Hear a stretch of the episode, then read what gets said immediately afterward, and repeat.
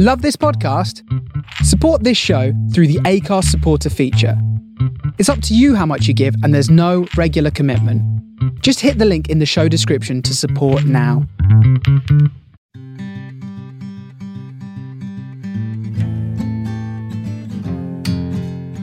You're listening to Griefcast with me, Cariad Lloyd.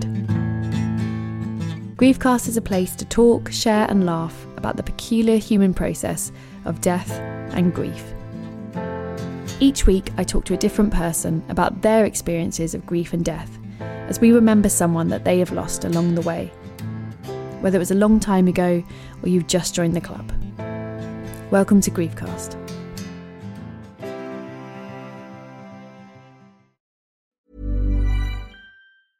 Hey, I'm Ryan Reynolds. Recently, I asked Mint Mobile's legal team if big wireless companies are allowed to raise prices due to inflation. They said yes. And then when I asked if raising prices technically violates those onerous two year contracts, they said, What the f are you talking about, you insane Hollywood ass? So to recap, we're cutting the price of Mint Unlimited from $30 a month to just $15 a month. Give it a try at mintmobile.com slash switch. $45 upfront for three months plus taxes and fees. Promo for new customers for limited time. Unlimited more than 40 gigabytes per month. Slows. Full terms at mintmobile.com. Hey, it's Ryan Reynolds, and I'm here with Keith, co star of my upcoming film, If, only in theaters, May 17th. Do you want to tell people the big news? All right, I'll do it. Sign up now and you'll get unlimited for $15 a month in six months of Paramount Plus Essential Plan on us. Mintmobile.com slash switch. Upfront payment of $45 equivalent to $15 per month. Unlimited over 40 gigabytes per month. Face lower speeds. Videos at 480p. Active Mint customers by 531.24 get six months of Paramount Plus Essential Plan. Auto renews after six months. Offer ends May 31st, 2024. Separate Paramount Plus registration required. Terms and conditions apply if rated PG.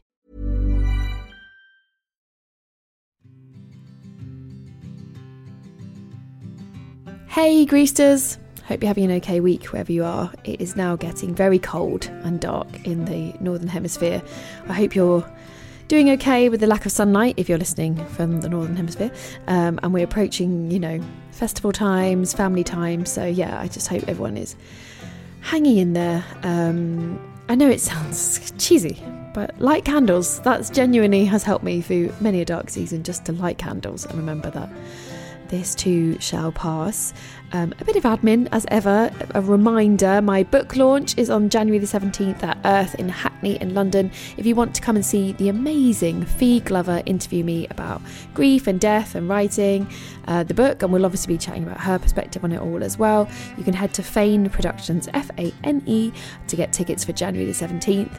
The book is out on January the 19th. Please do pre order if you would like to buy it. It really does help authors in that first week of sales. And if you do pre order and you upload your proof of purchase, um, you can get a free pin badge designed by Jade Perkin, who did our amazing Griefcast logo. All the information is on social media at the Griefcast on Twitter and Instagram. Do tweet or DM me if you can't find any of these links, and I will help you find them. Thank you so much for listening.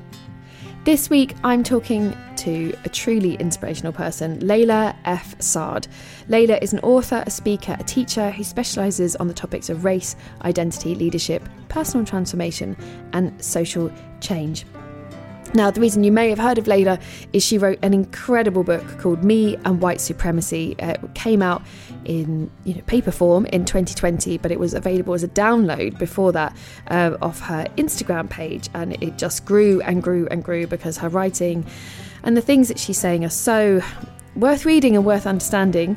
Um, so she wrote the incredible book Me and White Supremacy, and there is also a young adult version as well, Me and White Supremacy, for um, if you have someone young in your life who wants to understand anti racism and racism and how it works. She is such an amazing person, and this chat is a little bit different, I suppose, to traditional griefcast. We're kind of really talking just about grief and yeah and how we can help each other and connect with each other and i really appreciated layla giving me her time and the work that she's doing is extraordinary really sincerely recommend reading her book and i know that it's not an easy topic to face and it's not a simple thing to break down but layla has done the work so the least we can do is is do the work back to help and read her book and follow her on social media and see what she's doing.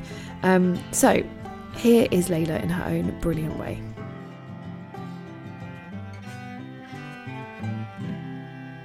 So, Layla, who are we remembering today? Top of mind for me are two uncles that we lost, um, who passed in the last two years. Okay. Uh, the first is my mom's brother. So my mom come, both my parents come from very, very big families. They have a lot of siblings, but this brother is the first of the siblings to pass. Oh, okay, yeah. Right. So it kind of just sent shocks of like ripples throughout the whole family. And I think for my mom and me witnessing her as her daughter and the firstborn was seeing her really understanding like now my generation is at the age where we are starting to pass on, Yeah. you know, and I think that was really, it was really hard for her, really hard for her siblings. And as her child, just hard to witness because I couldn't imagine being in the position in the time where my brothers and I are at that age, you mm. know. When did he when did he die? Was it you said a It was during ago? the fir- yeah, so it was 2020 during the year of the pandemic, but it was not from COVID, mm. and that was really hard. I think on on his family as well. And again, I don't want to kind of speak for them, but it meant that there was a delay in dealing with things to do with his death because the priority was the pandemic. Yeah. Um, so it was kind of grief upon grief, and it was a time he was uh, living. He lives in the UK, and so it was a time as well when there was a, that you know the highest levels of lockdown as Yeah, well. yeah. So it was very, and we're all the way over here in Qatar. My family's very spread out, right? So I'm in Qatar with my family.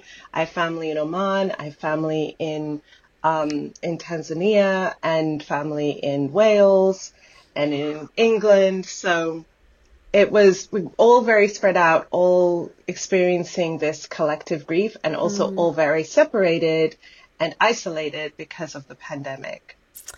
Yeah, that's hard, isn't it? Because when you do have, I've got family all over the place, and it, it's it's a hard reminder when something hard happens, of like of how Yes. far away you are. Because I think we live in you know technology, and you can speak to people, you can text them, and you feel in contact. And I definitely felt when lockdown happened, and I had um family. They're just, you know, they aren't round the corner. They, got, you can't get to them. You can't, and then it was illegal to get to them. It was like, Right. I'm not allowed. I'm, the government won't let me get to you. That you suddenly realise, oh, we are far away, aren't we? And that's a kind of a strange feeling as well. That, and it's funny because I think sometimes we think it's new.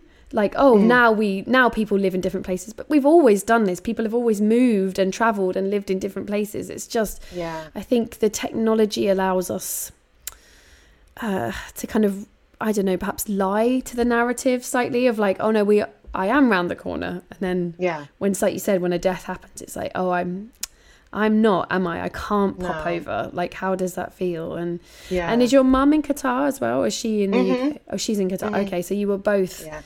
far We away from. Yeah. So we were here together and and we're very close with my parents. So, you know, we were we were together and Yeah. a- again as the eldest and the only daughter, you know, I'm watching her navigate this, trying to hold space for her, really not understanding because I've no lived experience to know what this even feels like. Just pure devastation. Um, and just trying my best to be there for her and also remembering remembering him and I remember the last time that I had that we had uh, been in contact with each other. So I actually hadn't seen him since I was a kid, but I remember him very fondly. And through the years, he would message me every now and then and just tell me how proud he was of me. And the last message that I had of him was a message where he said he'd been watch. He, he lived in the UK, as I said, he'd been watching Sky News. And he said, you just came on the TV and you were just there, you know? And he said, I just want you to know how proud we are of you and the work that you're doing. And, you know, that's the last message that I have of him is him just really affirming, you know, how much he, how proud he was of me and how proud the family are of me. And that meant a lot to me. Yeah, that's amazing. What an amazing thing to have when it when it does come to grief that you're like, well, Yeah. that connection was still there, that love was Yeah. still there. How was it with your with your mum then? Did you feel that kind of um what's the word I'm looking for? Like that slip where the parent suddenly needs you to be strong, and you're kind of like, oh, hang on, no, I'm the one who gets the attention, and I'm the one who gets the to be the need. Um, Yeah. yeah, I mean, my mum has always been, she's very much like a strong African woman. You know, she's very strong um, and is the one in her family that people turn to when there's an issue, even though she's not one of the eldest at all. She's one of the younger ones, but she just has that constitution of, you know, we, we will pull things together and we will figure things out. So she still showed up in that way, but for her siblings, but we're here with her in real time. So we know what, re- what she's really going through. So it was then, and then also my, my, my other uncle, who is my aunt's, so my mum's sister's husband. right, yeah, So not a blood related uncle, but Yeah. very much a part of our family. And that also hit her very hard because he wasn't just an in-law to her. She actually, they grew up together. oh wow, Um, he helped raise her. And so it felt like for her, I think it was, it was the shock of my sister has lost her husband. How will, I can't imagine what it will be like when I lose my husband or my husband loses me. And also that this person wasn't just an in-law, but felt like another brother to her. Felt like almost like a father to her. Uh, and her father passed away many years ago. Um, but it was, it was again, this huge, huge shock. And like I was saying, she's a very strong woman, but in these moments, you know, she she was completely broken broken down and and I did have to mother her in those moments and kind of switch roles and kind of be and I remember she was fasting the day it was Ramadan, so we were fasting. We're Muslim. And um I had to tell her you need to break your fast. yeah. You need to eat something. You need to eat something. And she said, No, I can't. I've got to finish the fasting day. And I said, You are going to collapse you need to eat something right now right? And so my brother was was visiting from the UK and he was he was with me and he was like yeah you need to eat something. We gave her some dates and some water and just you know helped her to breathe and oh that's so know, hard to have that happen in the middle of very difficult. Yeah. yeah. I think that the kind of not silver lining but the I don't even know what the languaging is for it but you know we have this understanding in Islam that those who pass during the month of Ramadan, that that is actually a very big blessing. Mm. Because it's the holiest month in our year.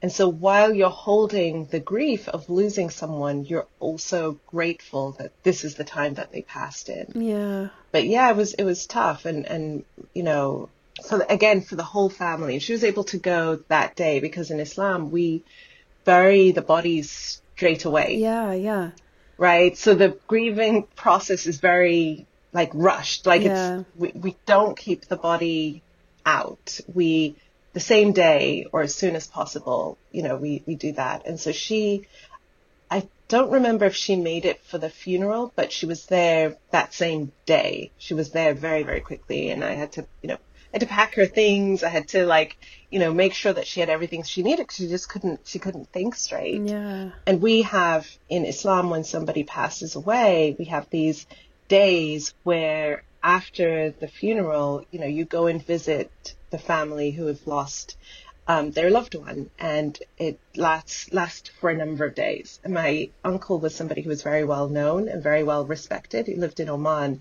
and so you had a lot of people, just so many people, coming to pay their respects, coming to show their support. Um, and it's it really is like a in Islam it's not something that's kind of nice to do. It really is actually a duty that you have. If you know this person you must go and pay your respects no matter whether you knew them because they were your friend or because they were someone you work with you know so whatever the case may be you have to go and show your respect.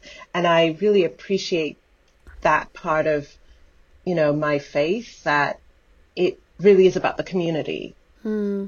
It's about showing up and honoring the grieving and honoring the loss and it's i don't know like when i i kind of have a mental block of when i start thinking about it for me, my family, my my brothers, because we're so much younger Hmm. than um, my mom's generation. But I know that when our time comes, that's those same practices that we'll be taking part in. But just thinking about it, it and you know, my work is about becoming a good ancestor. So I keep this um, mindfulness around like, you know, our time is not infinite mm. and we will be gone at some point.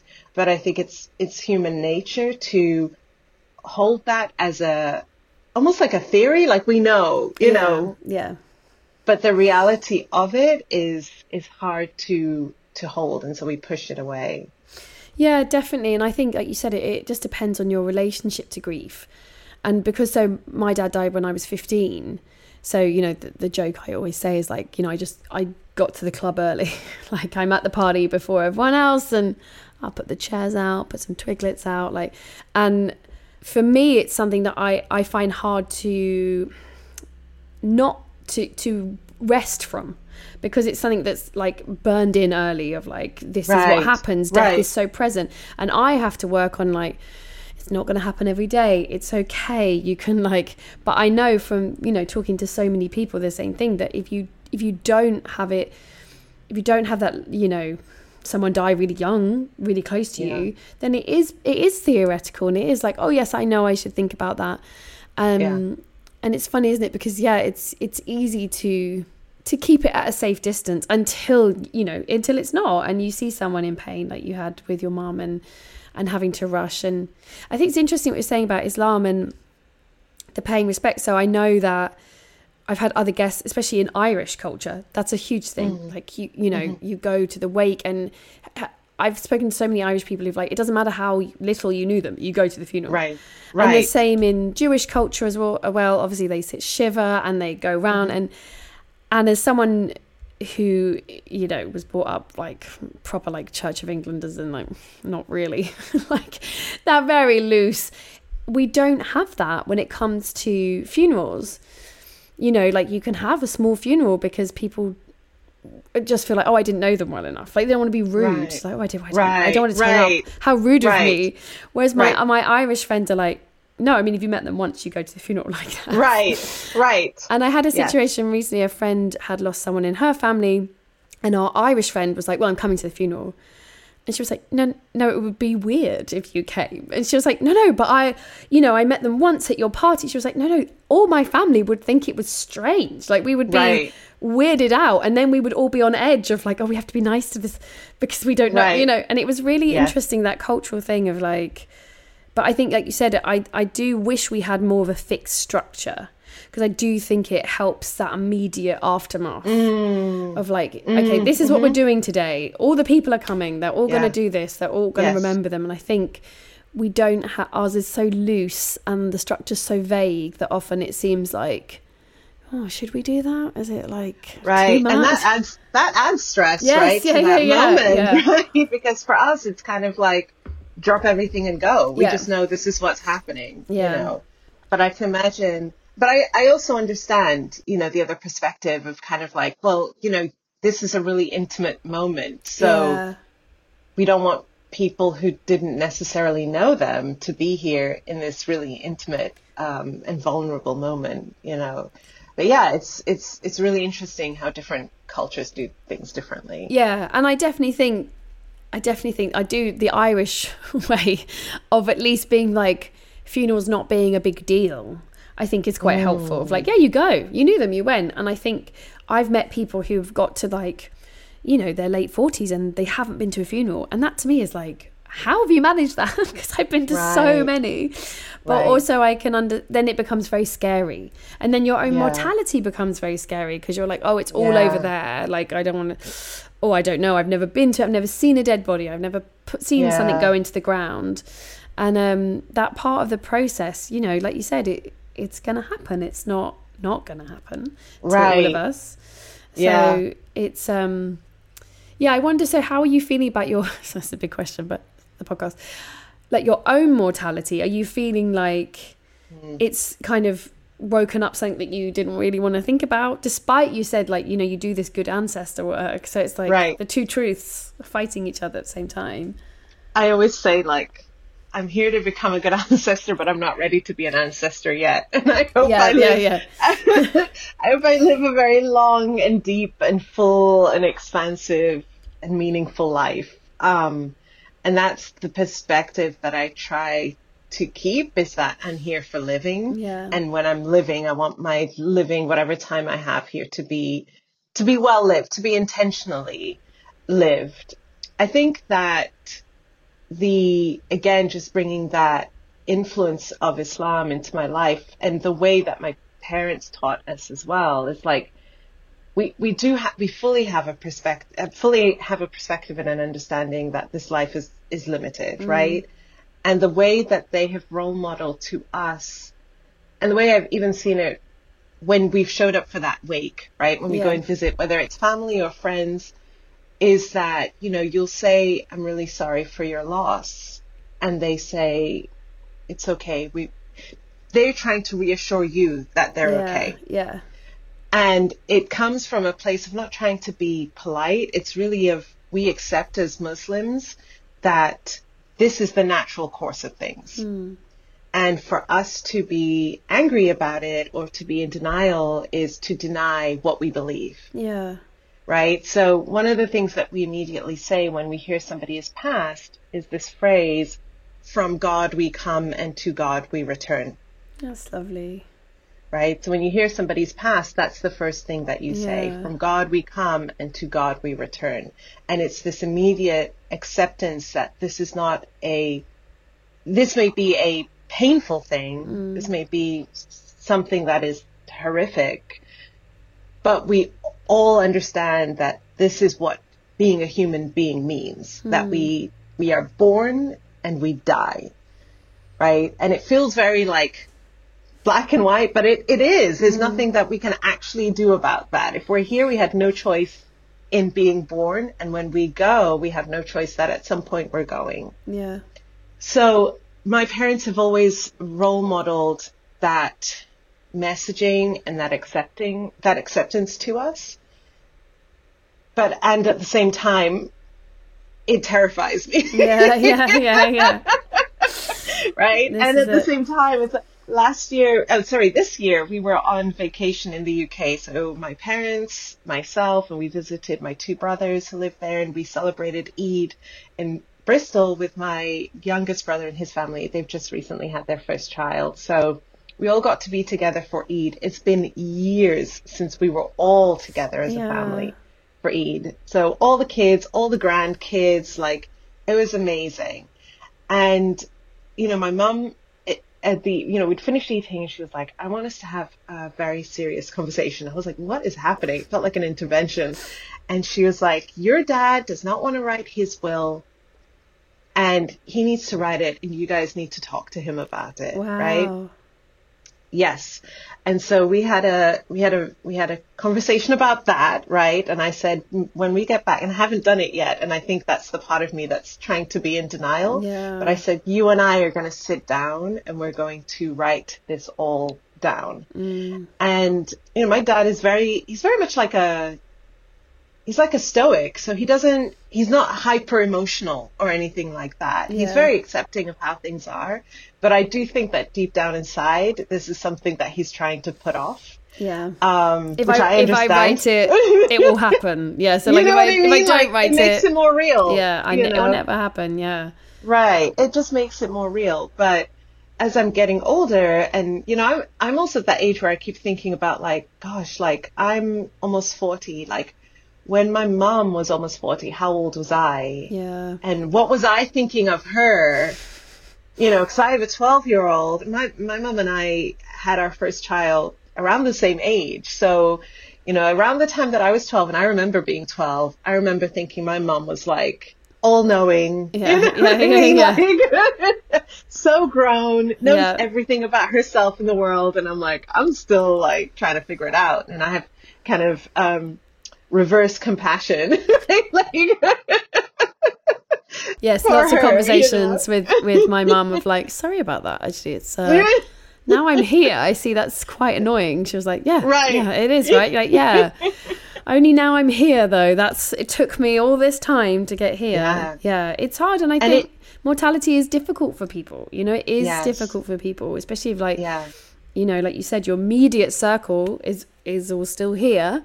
Then you all kind of I think everyone gets into that like la la la. Yeah.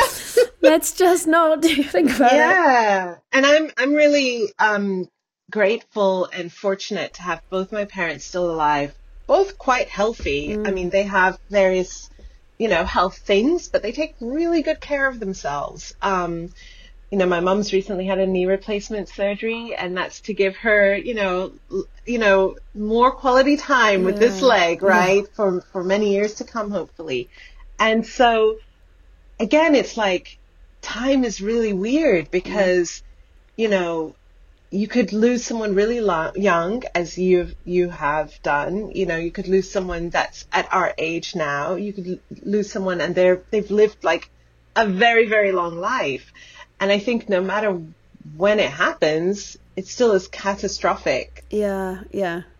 You know, it's it's still like I can't believe that person's not gonna just not gonna be here Yeah. anymore. But I, I, yeah, I think just to, to go back and answer your question about how I cope with it, I think the way that, that I try to, to think about it is let me, I don't get to choose when my time is. Mm. No, but none of us do. So with the time that I have, like, let me try and give it my all, right? And that means like, that means loving on my people, right? That means loving on myself, right? Like I can't wait to say, well, I'll get to a certain age and then I'll have a good relationship with myself. Like I, I need to figure this thing out now, right? um, let me do work and spend my time on things that matter to me so that whenever I go, whenever that is, we'll always wish we had more time. Yeah.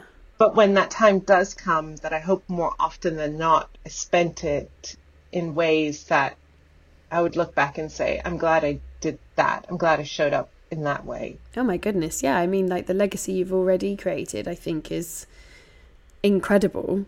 So, and Thank obviously, you. you know, you're still going, you're continuing, you're not stopping that work. So, to carry on that process is, yeah, I guess, I guess what I'm saying is like when it happens daily, you can, you can be like, yeah, you, you did good. You like, don't, don't worry. No one's going to be like, what did she do? Mm, what can we say? Like, it's not, it's not that situation. Well, like, she was, you know- yeah. I I appreciate that, but I do think that, um, and I'm grateful for that. You know, I, I- I truly am because I think that was being able to have that kind of impact was something that had been sitting inside of me for a very long time. Like I think I'd always known I am here to have an impact in a bigger way. I just didn't know what that way was. Yeah, yeah. Um, and me and white supremacy isn't really something that I even cre- it created. It was like it came through me, and then I said, "Yes, okay, I'll I'll do this." I'm now in a part of my life where I'm building a business and a legacy, and I'm like, "No, this is what I want to do. I want it to look like this. I want it to be like this," and so I'm grateful for the legacy that I've already created, but we we never reach a point where it's like, okay, and that's it. You yeah. I yeah, mean? yeah, yeah. You never feel like, oh, it's done. Like it's never like It's done, cake. right. Ding, come out the oven. That's finished. Everybody's ready. Time to eat, and then I'm. I won't make it again. Exactly. Like yes, yeah, yeah, yeah. Exactly. It's yeah. um, yeah. I think that's what you can do in life. Really, is wait for listen to that Mm-hmm. thing. That you said is trying to come through you because I think a lot of us do have that of like what is it what is it what is it it's something Yeah. listen Yeah. listen listen which takes years and years and years and then when when you do know put it out there and then ke- and keep going as i there was a great quote um i think it's from the artist way where it was like it's from the artist way or somewhere else where it was like you you can't you can't just wait for the bus. Like you have to run for the bus. You can't just like sit in the bus stop and be like oh Right. it's like if you see it you got there it is that's your bus. Go go go go. And i thought yeah, that's a really like it, there's some active work that needs to happen. And then once that has happened like you said what you've done Yeah. with me and white supremacy it started as you said as such a ground roots thing and then has built and built and built and built yeah. that to be able to sit back and go wow like this is a big change i've made I whew, with me with me and white supremacy. So that sentence that you just said, this is the big change I've made, and it's like yes, I own my part, but I'm also really clear and increasingly every year more clear that we don't we don't do anything alone. Mm. We're not he- we're not designed to do things alone. Yeah. Right? And and so the phase that I'm in now where I'm building this business, the part that gives me the most joy is being able to build it with a team with me and white supremacy, I had a team, as in I had the support of my my husband, my family, my friends, but a lot of it was me.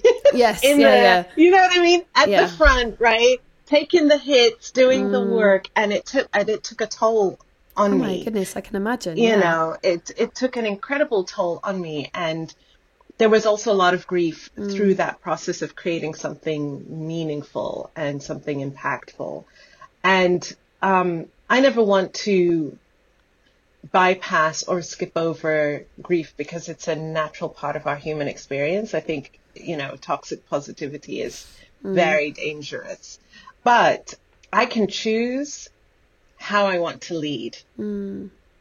right? And I choose to lead with my full humanity and with a sense of joy at the forefront. So I'm not gonna like, I, you know, I'm, I'm like, I've, I've gone through the cycle of me and white supremacy, the quote unquote success of it.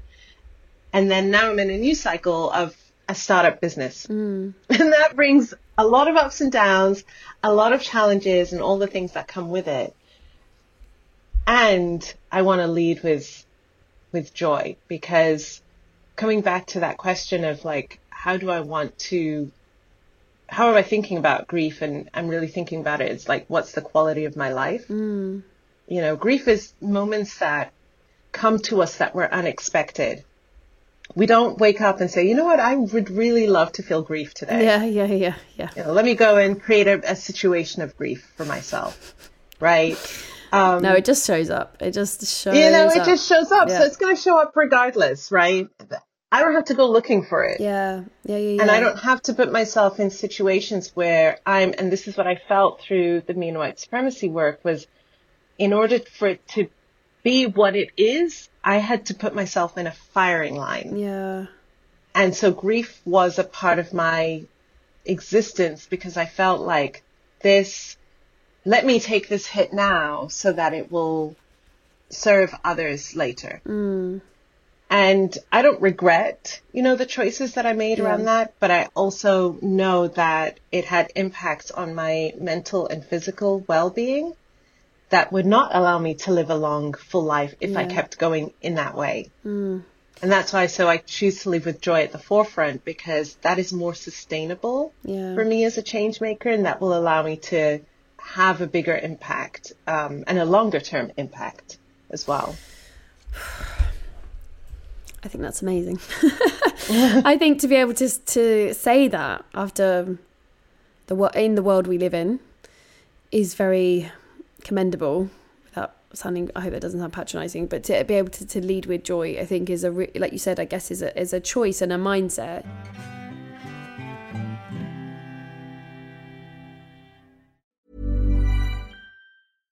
Small details are big surfaces. Tight corners are odd shapes. Flat, rounded, textured, or tall. Whatever your next project, there's a spray paint pattern that's just right. Because Rust new Custom Spray 5 in 1 gives you control with five different spray patterns. So you can tackle nooks, crannies, edges, and curves without worrying about drips, runs, uneven coverage, or anything else. Custom Spray 5 in 1. Only from Rust Hey, it's Ryan Reynolds, and I'm here with Keith, co star of my upcoming film, If, only in theaters, May 17th. Do you want to tell people the big news? All right, I'll do it. Sign up now and you'll get unlimited for $15 a month and six months of Paramount Plus Essential Plan on us. Mintmobile.com slash switch. Upfront payment of $45 equivalent to $15 per month. Unlimited over 40 gigabytes per month. Face lower speeds. Videos at 480p. Active Mint customers by 531.24 get six months of Paramount Plus Essential Plan. Auto renews after six months. Offer ends May 31st, 2024. Separate Paramount Plus registration required. Terms and conditions apply if rated PG. There's never been a faster or easier way to start your weight loss journey than with PlushCare. PlushCare accepts most insurance plans and gives you online access to board-certified physicians who can prescribe FDA-approved weight loss medications like Wegovy and Zepbound for those who qualify. Take charge of your health and speak with a board-certified physician about a weight loss plan that's right for you. Get started today at plushcare.com slash weight loss. That's plushcare.com slash weight loss. plushcare.com slash weight loss. Welcome back to Griefcast with Cariad Lloyd.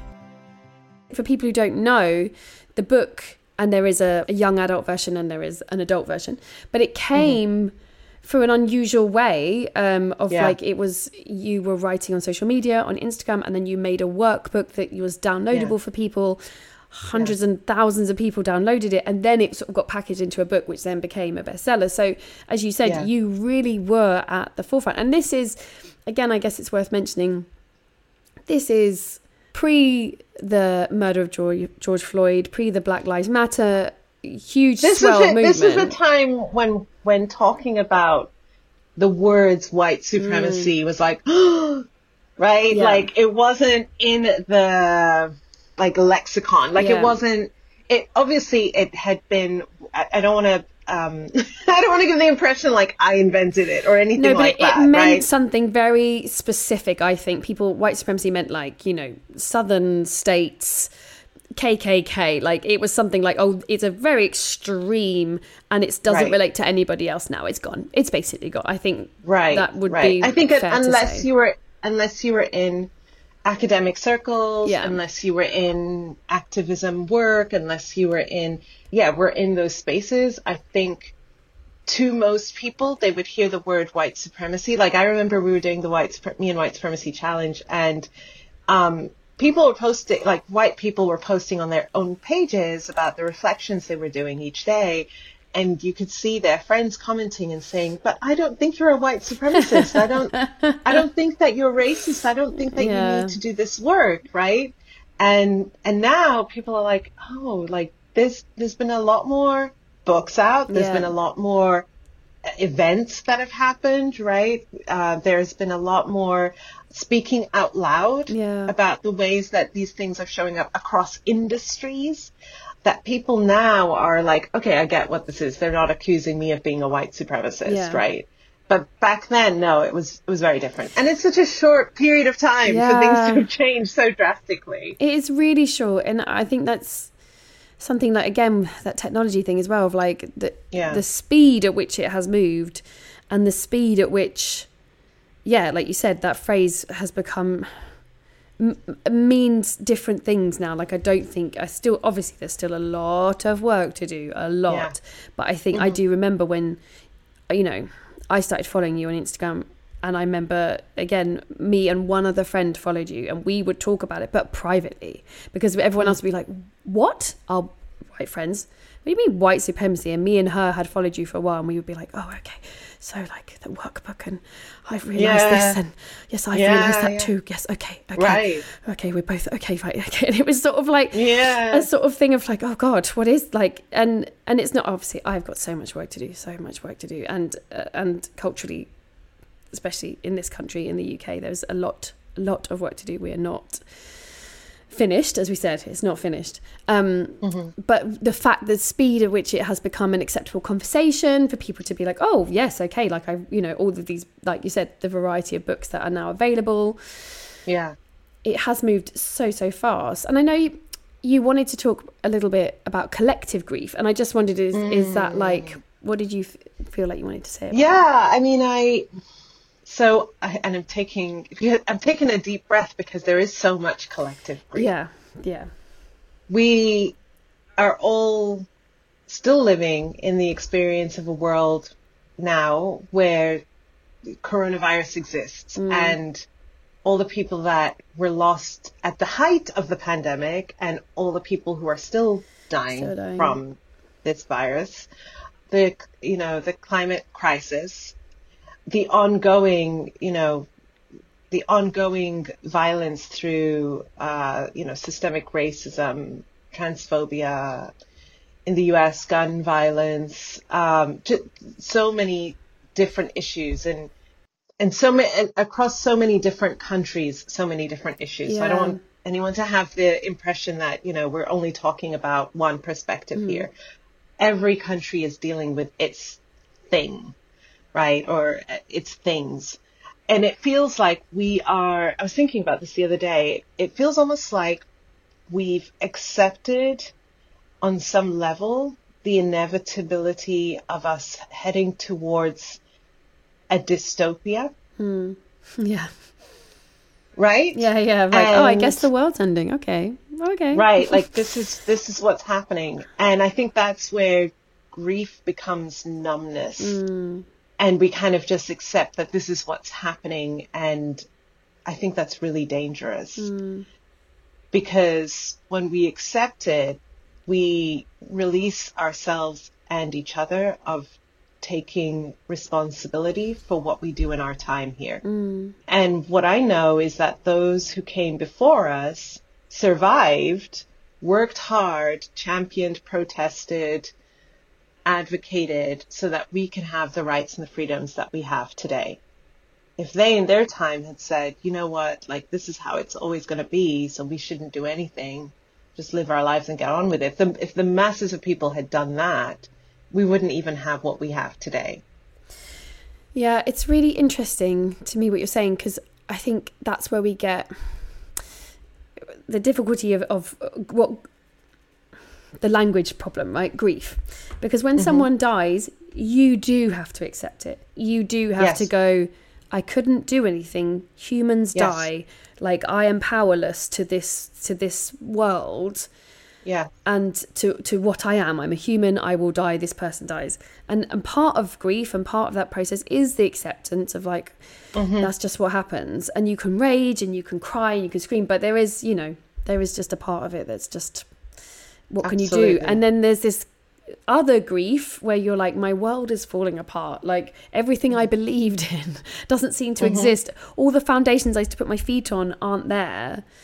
Yeah. and that's and that's where you need like you said not not an acceptance of like oh well they decide. They will tell me how it is. That like you said that's where the protesting or the using Yeah. your voice however you want to use it it doesn't have to be Exactly. as you say in your book it doesn't have to be screaming. There's different Right. ways of of making a difference Absolutely. and it's separating those griefs of like this isn't like it's almost like we're like the world died and we're all like oh well it died Right. what can we do and it's like it's not dead it isn't a dead Right. person that we have to bury and honor Right. and walk away from it's still here and we're all still Yeah. here so yeah it's trying to help people i guess with that process like you are feeling a grief for something that's gone but there is Yeah. still something here it's not the same yes.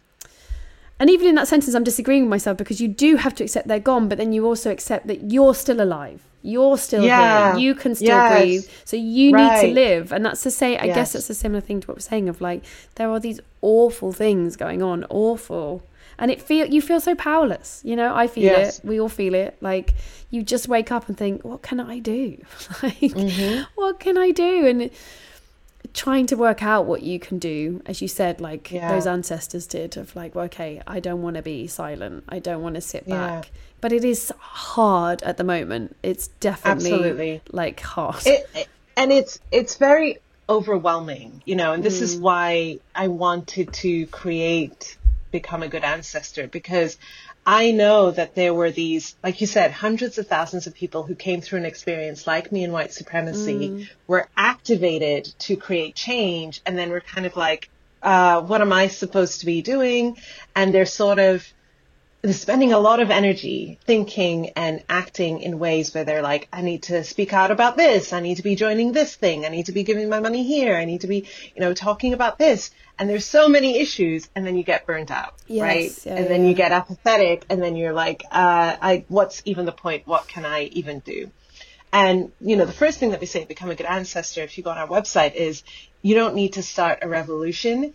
You just need to do your part mm. right? And so there's an acceptance of us as human beings being finite beings where we're not omnipotent. We can't, we can't fix all things. no We can do something though, and that something can really change things. So this podcast, for example, and people who've been listening to it, and I know you've done a lot of seasons, right? Like you've reached a lot of people with this podcast. And even if just one person or just 10 people get something from this podcast, that has a ripple effect because everyone they come into contact gets to be impacted by the way that they show up differently when it comes to grief, right? And they'll pass on a nugget that they heard or a quote or perspective that can help change that person's life and the ripple effect continues. So we start there with this understanding like you don't need to start a revolution, you just need to do your part. And then the second part is you do need to figure out what is my thing that I'm mm. here to do. Right? And for that we created a self-study course called Claim Your Space because we wanted to help empower change makers to understand there is a space that I can choose to occupy, that I can choose to dedicate my time and energy to, that if I'm focused on that, that is what can be the vehicle for me to do my part in mm. creating change. And so we, one of the major things that people get from taking that course is understanding two things. What is my right work? And what is my right channel? What is it, the work that I'm here to do? And how is it that I'm here to do it? Yeah. And that comes from digging within, you know, and our work is about doing, it, it's the place where we say it's the place where inner work meets social change. Somebody outside of yourself cannot tell you, hey, you should start a podcast on grief. Yeah, yeah, yeah, yeah. Right? That, that comes from the strange thoughts six years ago. Oh, yeah, maybe I would. Yeah, that, oh, no, right? No one that's would an just, internal. Yeah. Yeah. that's an internal thing. The next thing that often happens is we get really excited. We're doing our right work. We're in our right channel. We're very aware of the issues impacting our world, and we're very aware, like I said, that we feel like we're heading towards this dystopia, and we feel like we need to be working harder, faster, more. Um, you said several times in this interview, you know, I know I've got so much work to do. I've got so much work to do. And I think so many of us carry that understanding, and it is true. And if we're not careful, we can very quickly end up in burnout, Yeah, yeah. right? And so that's the next thing that we offer is is a program called Deepen, which is a group healing experience for change makers who are ready to do change making differently. And when I say differently, what I'm saying is it's about changing the paradigm of this belief that in my lifetime, I need to work as hard as I can to undo everything that's come before me. Yeah, like I, I'm the person who's going to solve it. It's me. Right. I'm going Right? to change it all, guys. Don't worry. I read I read Layla's book, and I'm going Right. to do everything. Like, yeah, That's it. uh, That's it. Like I'm going to use every waking moment. I'm going to pull from all of my emotions, all of my well-being, everything to solve this thing in my lifetime. Yeah. And what we have are change makers who are burnt out, who are not well resourced from within, who end up who end up harming either themselves or other people mm. because they're not they're not being taken care of and who begin to use the very you know that quote by Audre Lorde the master's tools will not destroy the master's house. Like they mm. are beginning to use the very tools of the systems we're trying to fight to fight the system. Yeah, which is that hardworking perfectionism, you know, n- no sense of like compassion or anything. Like we got to go, go, go, go, Yeah. go, because we got to fix this thing. And it's like, what's happened to your humanity Hmm. in the process? it's so, sorry, so just you're, you're very good, Layla. Very good. just um, because I was thinking about grief, and I was thinking it's just obviously, obviously, I relate everything to grief. If it's a similar thing, and, and I've talked about this so much on the show of like people who are like, right, I'm going to grieve, I'm going to get my grieving done, I'm going to do it, and then it's done, and I'm going to be okay. And rather than going, Yeah.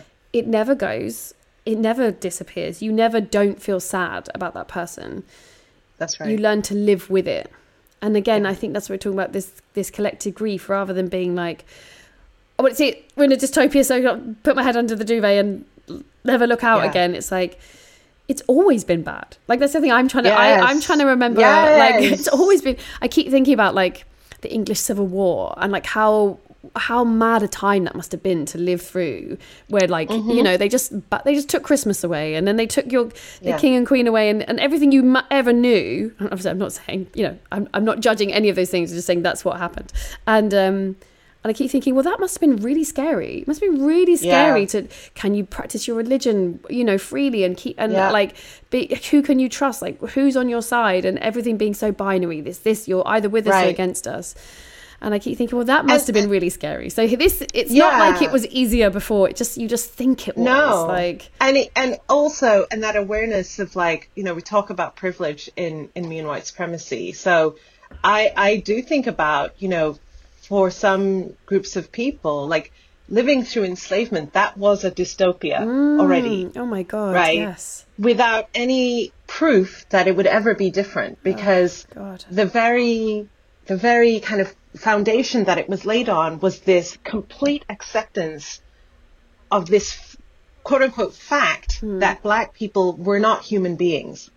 That was the absolute, that was the belief, like Yeah. that was factual, like, you know, so why would it be any different, right? So that was a dystopia. And then you have people who are living today in, you know, war torn experiences, you know, and that is a dystopia right now. And then you have people who are going through their own individual dystopias right now because of abusive situations that they may be in, um, traumatic situations that they may be in. And so we have to understand, like, it's not something that, yes, things are heading in a very bad direction, right? Yeah, no one's denying that. It no one's doesn't- denying that. Doesn't look great right now. doesn't look good, Yeah. right? We're heading there. And when I think about, especially, um, and I, you know, I want to make clear that I, my, my ancestors were not part of the um, transatlantic slave trade, right? That's not that's not my background. But I, I really, you know, I really do think that we can learn from and understand. Like they were living through a dystopia, and they, that many of them died, and many of them survived. Hmm. And even in moments, we're able to thrive. And when I say that, I mean moments of building relationships, experiencing love, like those things, right? And so we have to really understand the place of privilege that we sit at hmm. Right now. And that if, if we're giving up, right? And there's a lot of privilege that we hold, like, what does that, what does that mean for the future? Like, we have to be doing everything that we can, but we also have to be, this is the other part, right? Like the both and. We have to be doing everything that we're able to in the life that we have. And we have to try not to lose our, we have to try not to dehumanize ourselves through that process as well. Yes. I'm like, yes, I want to clap. I feel like I'm like, yes, yes.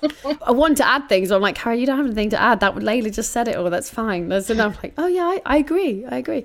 Um, yeah, I think that's it's just really interesting, and I think, and I do, you know, obviously relate back to grief of like.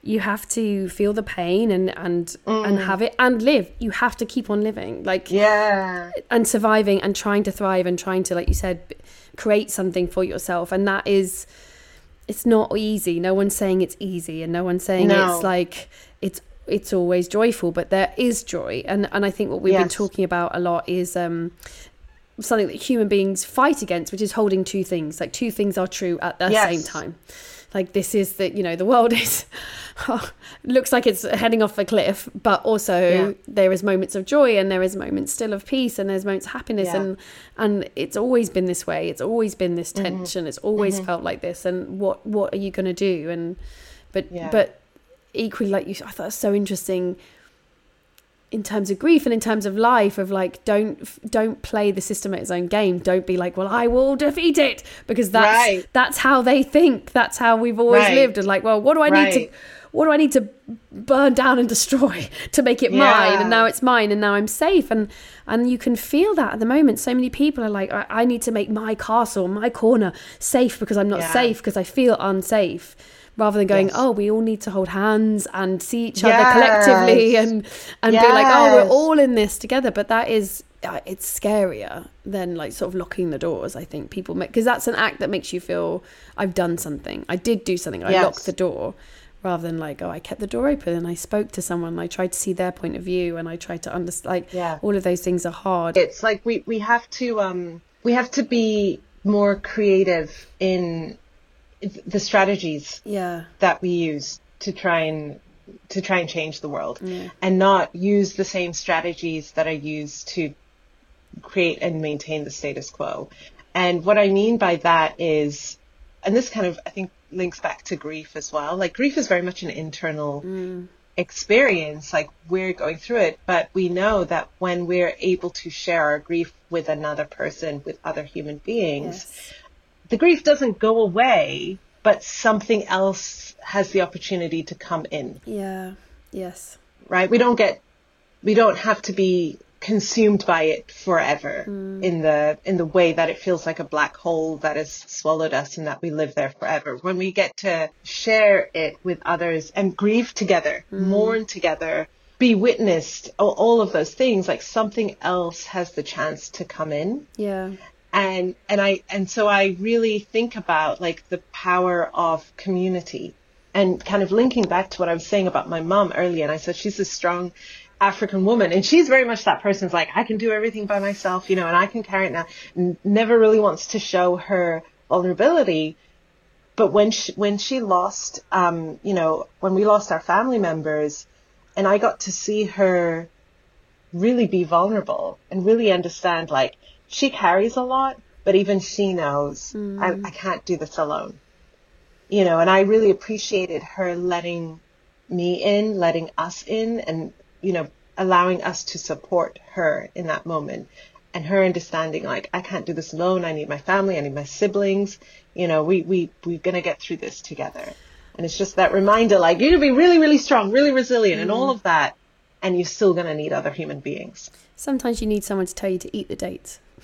That's right. Sometimes someone needs to say it. Like you don't want to say it, but someone you need to someone else to go eat the dates. You know, thank you. I, yeah. I needed to eat the dates. Layla, thank you so much. I could talk to you forever, honestly. Like, it is mm, just so interesting. And, and, you know, if if you haven't read either version of the book, I think either one, it, however old you are, both of them are, are accessible. I agree. You know, like, actually, I yeah. think I think both versions. I think the I think the young readers edition is actually very good for adults. Yeah, I yeah, say. I do. I was just rereading it this morning, and I was like, oh, it's nice to be talked to in very just really like simple. like you're like, thank you just for breaking down for me again. Like, what does that mean, and what does that like? Yeah, race yeah. versus ethnicity, and I was like Oh god, yeah. sometimes you just need someone to like calmly speak to you. it's really nice. Thank you so much for remembering your two uncles today as well and and sharing your thoughts with us. It was really really wonderful. Thank you for having me, Carrie. This is wonderful. Thank you.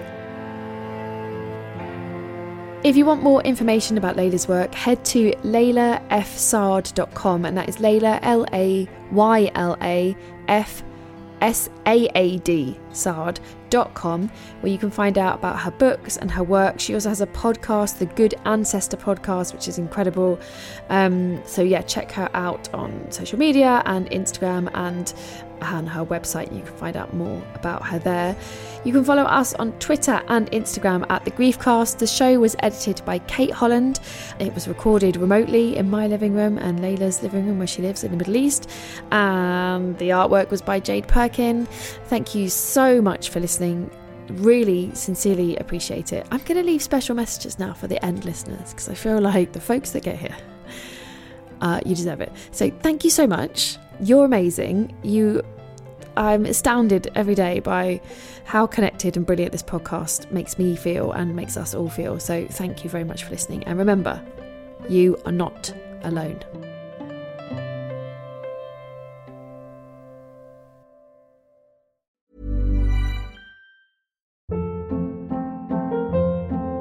Hold up. What was that? Boring. No flavor. That was as bad as those leftovers you ate all week. Keke Palmer here, and it's time to say hello to something fresh and guilt-free. Hello Fresh. Jazz up dinner with pecan-crusted chicken or garlic butter shrimp scampi. Now that's music to my mouth. Hello Fresh. Let's get this dinner party started. Discover all the delicious possibilities at hellofresh.com.